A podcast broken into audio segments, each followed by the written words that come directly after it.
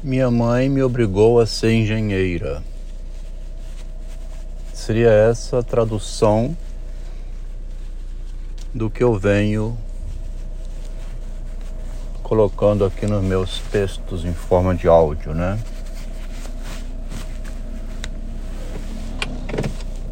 A mãe dela aproveitou que ela reprovou no vestibular de medicina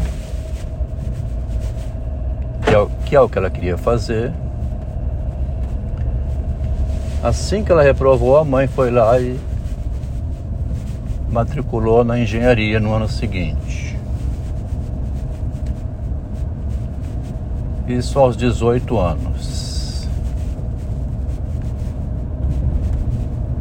Seguiu na engenharia sem querer fazer,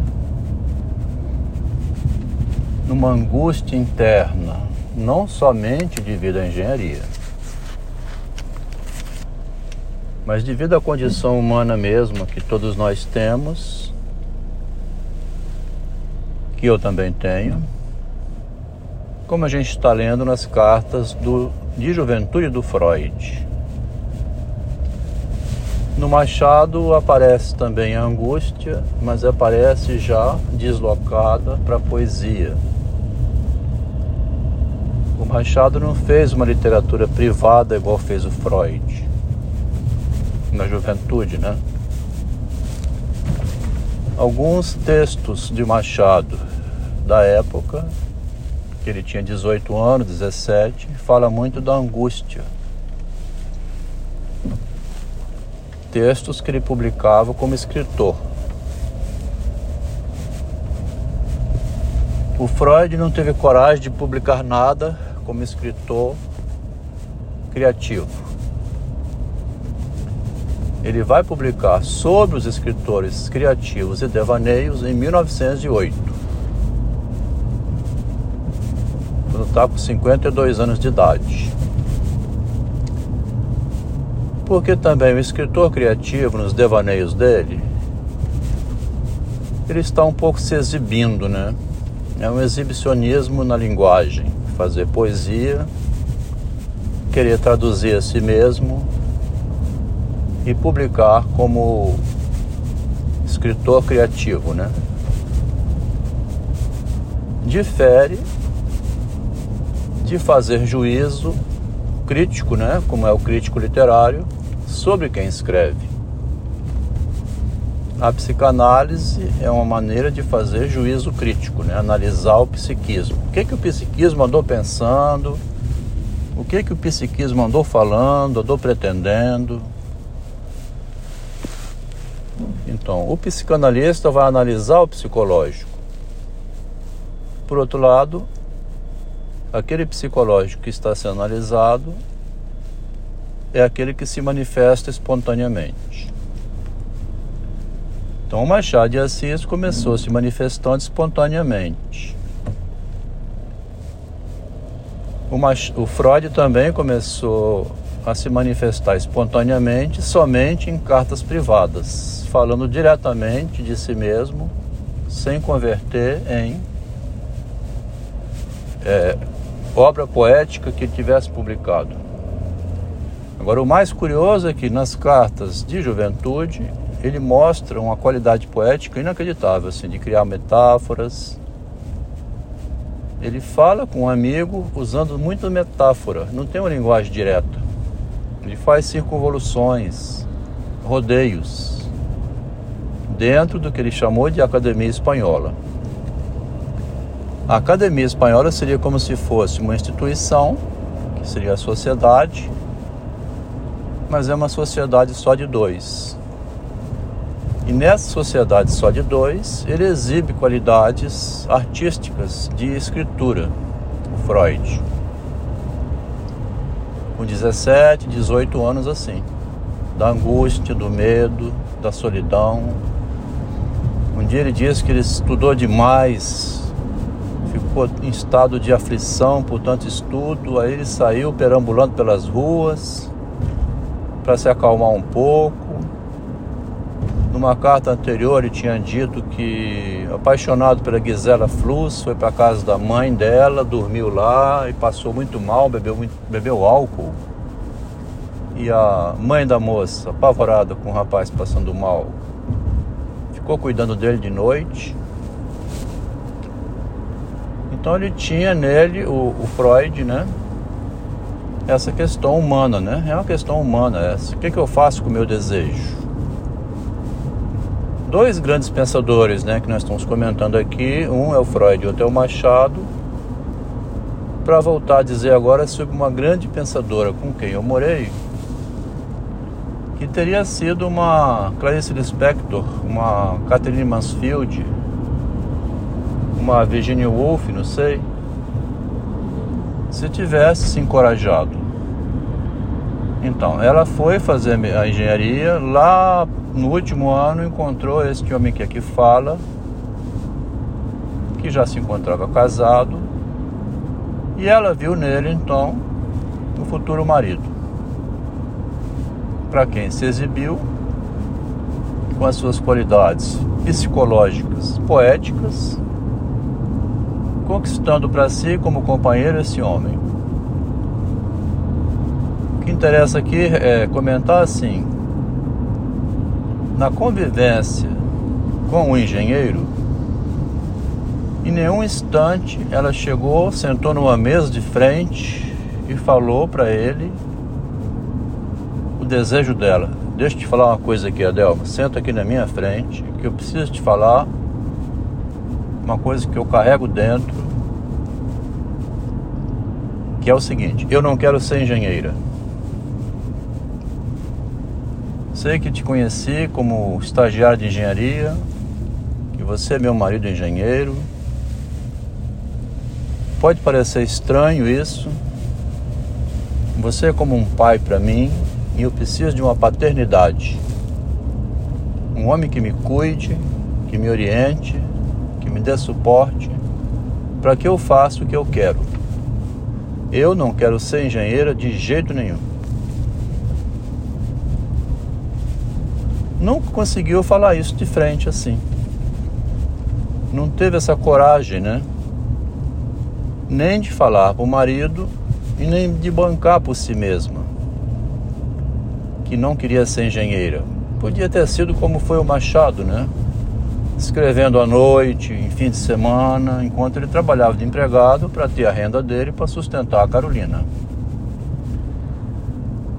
Durante uma vida, ela passava o dia, uma boa parte do tempo, escrevendo, fazendo alguns desenhos, brincava com as crianças, brincava de desenhar. Era aquela professora criativa na hora de animar as crianças, a sobrinha. A gente leu numa carta onde ela faz isso na casa de uma amiga. E também nessa mesma carta, desse período de 1988, quatro anos após 84 não. Sete anos após, né? 81, 88. Sete anos após ter conhecido o marido, numa carta enviada ao Japão, ela disse que queria protagonizar. Queria ser a protagonista é, de alguma cena. Queria dirigir o cenário. Né? Queria ser aquela que é, é olhada, né? é admirada E nessa carta, então, ela diz mais ou menos de modo indireto. Ela não chega na frente do marido para dizer: Eu quero ser artista, eu quero ser uma atriz, não quero nada com engenharia. Você está aí no Japão fazendo seu curso de mestrado. Eu aqui no Rio podia até fazer um curso de mestrado também, mas eu não quero fazer curso de mestrado não. Eu quero ficar com o meu homem, o meu marido, que vai cuidar de mim para eu ser uma artista. Quero protagonizar uma cena social, mostrar o meu desempenho como pessoa que sabe representar. Ou então como psicanalista. Ou então eu quero voltar para a universidade e fazer medicina.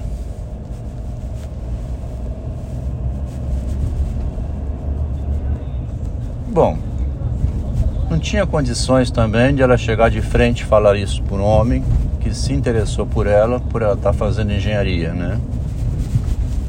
É uma confusão da vida, tá vendo? Toda essa reflexão aqui, essa racionalização que eu estou fazendo agora, eu nem tinha feito antes, porque é muito complexo a gente fazer uma analítica assim da realidade, né? Até da vida da gente.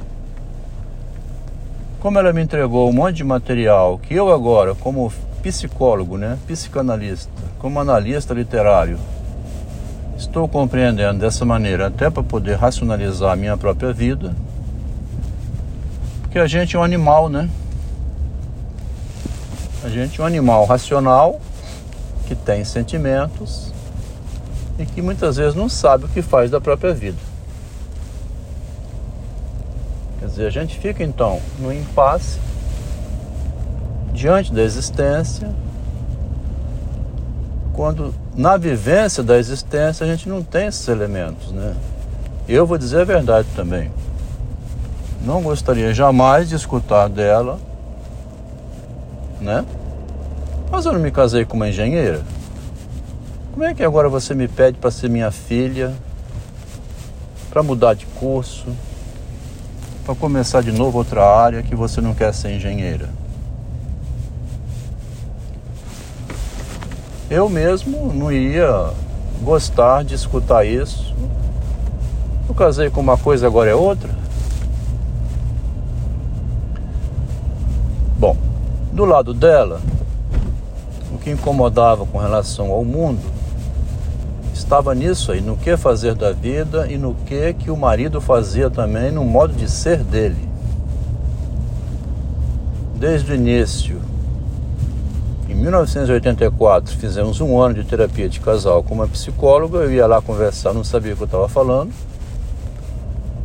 Ela não dizia claramente o que queria. Eu quero que o Adelmo mude de comportamento. Essa imagem que ele faz, esse modo de dizer dele, as palavras que ele usa, o jeito brusco de ser, esse modo espontâneo como ele tem, isso me incomoda demais. Ele tinha que ser comedido, mais reservado, mais calmo, mais contido. Não, não poderia ter esse falar brusco. Ele tinha que ser outro homem. Esse que é, eu quero que mude. Nunca jogou na minha cara isso, né? Fui convivendo, fui tocando adiante, aproveitando o que podia aproveitar também, foi sempre muito inteligente, né? Porque ficou 40 anos comigo. Não foram 10 anos nem 15 não, foram 40. Chega agora em 2021, publica um documento extremamente perturbador, né? Para a cabeça dela mesma depois ela viu que exagerou, me comunicou isso por telefone. Ai, não sei por que eu fui publicar isso. Coisa de mulher, né? Faz, depois não sabe por que fez. Coisa de ser humano, né? A gente faz, depois se arrepende. Não conseguiu se arrepender ao ponto de desfazer o que fez. Ficou feito o que foi feito, não conseguiu voltar atrás. E é como se tivesse entregue ao marido. Então, esse documento, né, que são as cartas privadas, os cadernos, vai ver, olha aí o que é a vida de uma mulher, desta sua mulher. Faz com isso o que você quiser fazer. Você é livre de mim, eu sou livre de você. Agora eu vou fazer só o que eu quero, a arte. Não te agradeço por você ter me proporcionado, porque sou orgulhosa. Quero dizer que fui eu mesma que fiz na minha vida isso que eu fiz. Divulgou no prédio um cartaz, botou no elevador. Uma moradora me informou isso. Primeiro eu quis ganhar meu dinheiro, ter minha própria sustentação. Agora eu exerço a arte. Quero estar livre para exercer a arte. Foi uma espécie de justificativa que ela quis dar aos moradores para dizer que ela é senhora da vida dela. É mais uma encenação, coitada, né? Precisou encenar dessa maneira uma justificativa ao fato de o marido ter sido expulso do prédio do apartamento, onde ela continua morando e sem o marido. O grande marido da vida dela, que durante 20, 94 a 2021, durante 27 anos, viram um casal modelo ali. O esposo, que tudo proporcionava para a esposa. Ela precisou difamar ele, dizer que ele era violento, que ele era isso, ele era aquilo, para justificar a separação.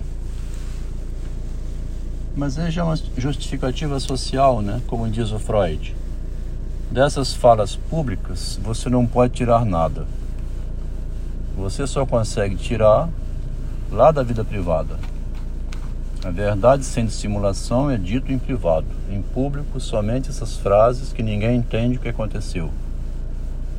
E o esposo está aqui, né, muito racionalmente, fazendo análise, né, essa analítica fria do narcisismo, que expõe a tragédia humana em função da imagem, né? Fez o que não quis a vida inteira por não ter imagem suficiente para enfrentar, enfrentar uma mudança. Quanto a mim, depois de um choque psicológico, fui investigar a psicologia, a subjetividade e mudei completamente. Desci a engenharia, fui fazer psicologia. Antes disso, tinha abandonado a engenharia no emprego, fui ser comerciante, fui mudando tudo, fui fazendo um pouco mais ou menos o que eu quis, não porque eu quisesse com antecedência, mas porque fui descobrindo no meio do caminho. Eu mesmo não sabia também que eu não queria ser engenheiro. Trabalhei como engenheiro da Vale 20 anos, saí para ser empreendedor porque eu tinha mais tempo e fui mudando. A gente não nasce com uma profissão pronta, né? A gente vai fazendo aquilo, depois se descobre e muda. Não sei porque que por si mesma não conseguiu mudar, para fazer as artes, já depois de bem situada na Vale do Rio Doce. Mas aí é outra história, né? Nesse áudio que me fez chamar a atenção foi essa ideia, né? Nunca chegou de frente para o marido dizendo que queria ter feito outra coisa, mas escreveu numa carta que mandou ao Japão. Isso que eu vim compreender agora, tá vendo? Uma compreensão tardia, né?